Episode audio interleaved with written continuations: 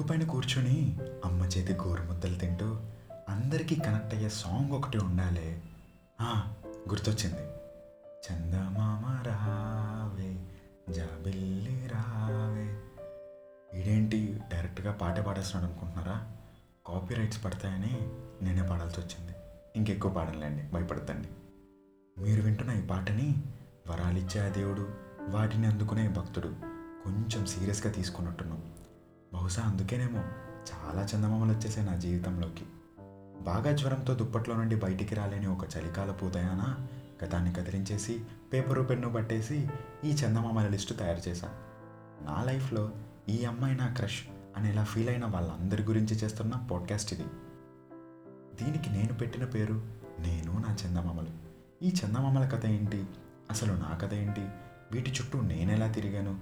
ఇదంతా మీరు తెలుసుకోవాలంటే మీరు చేయాల్సిందల్లా.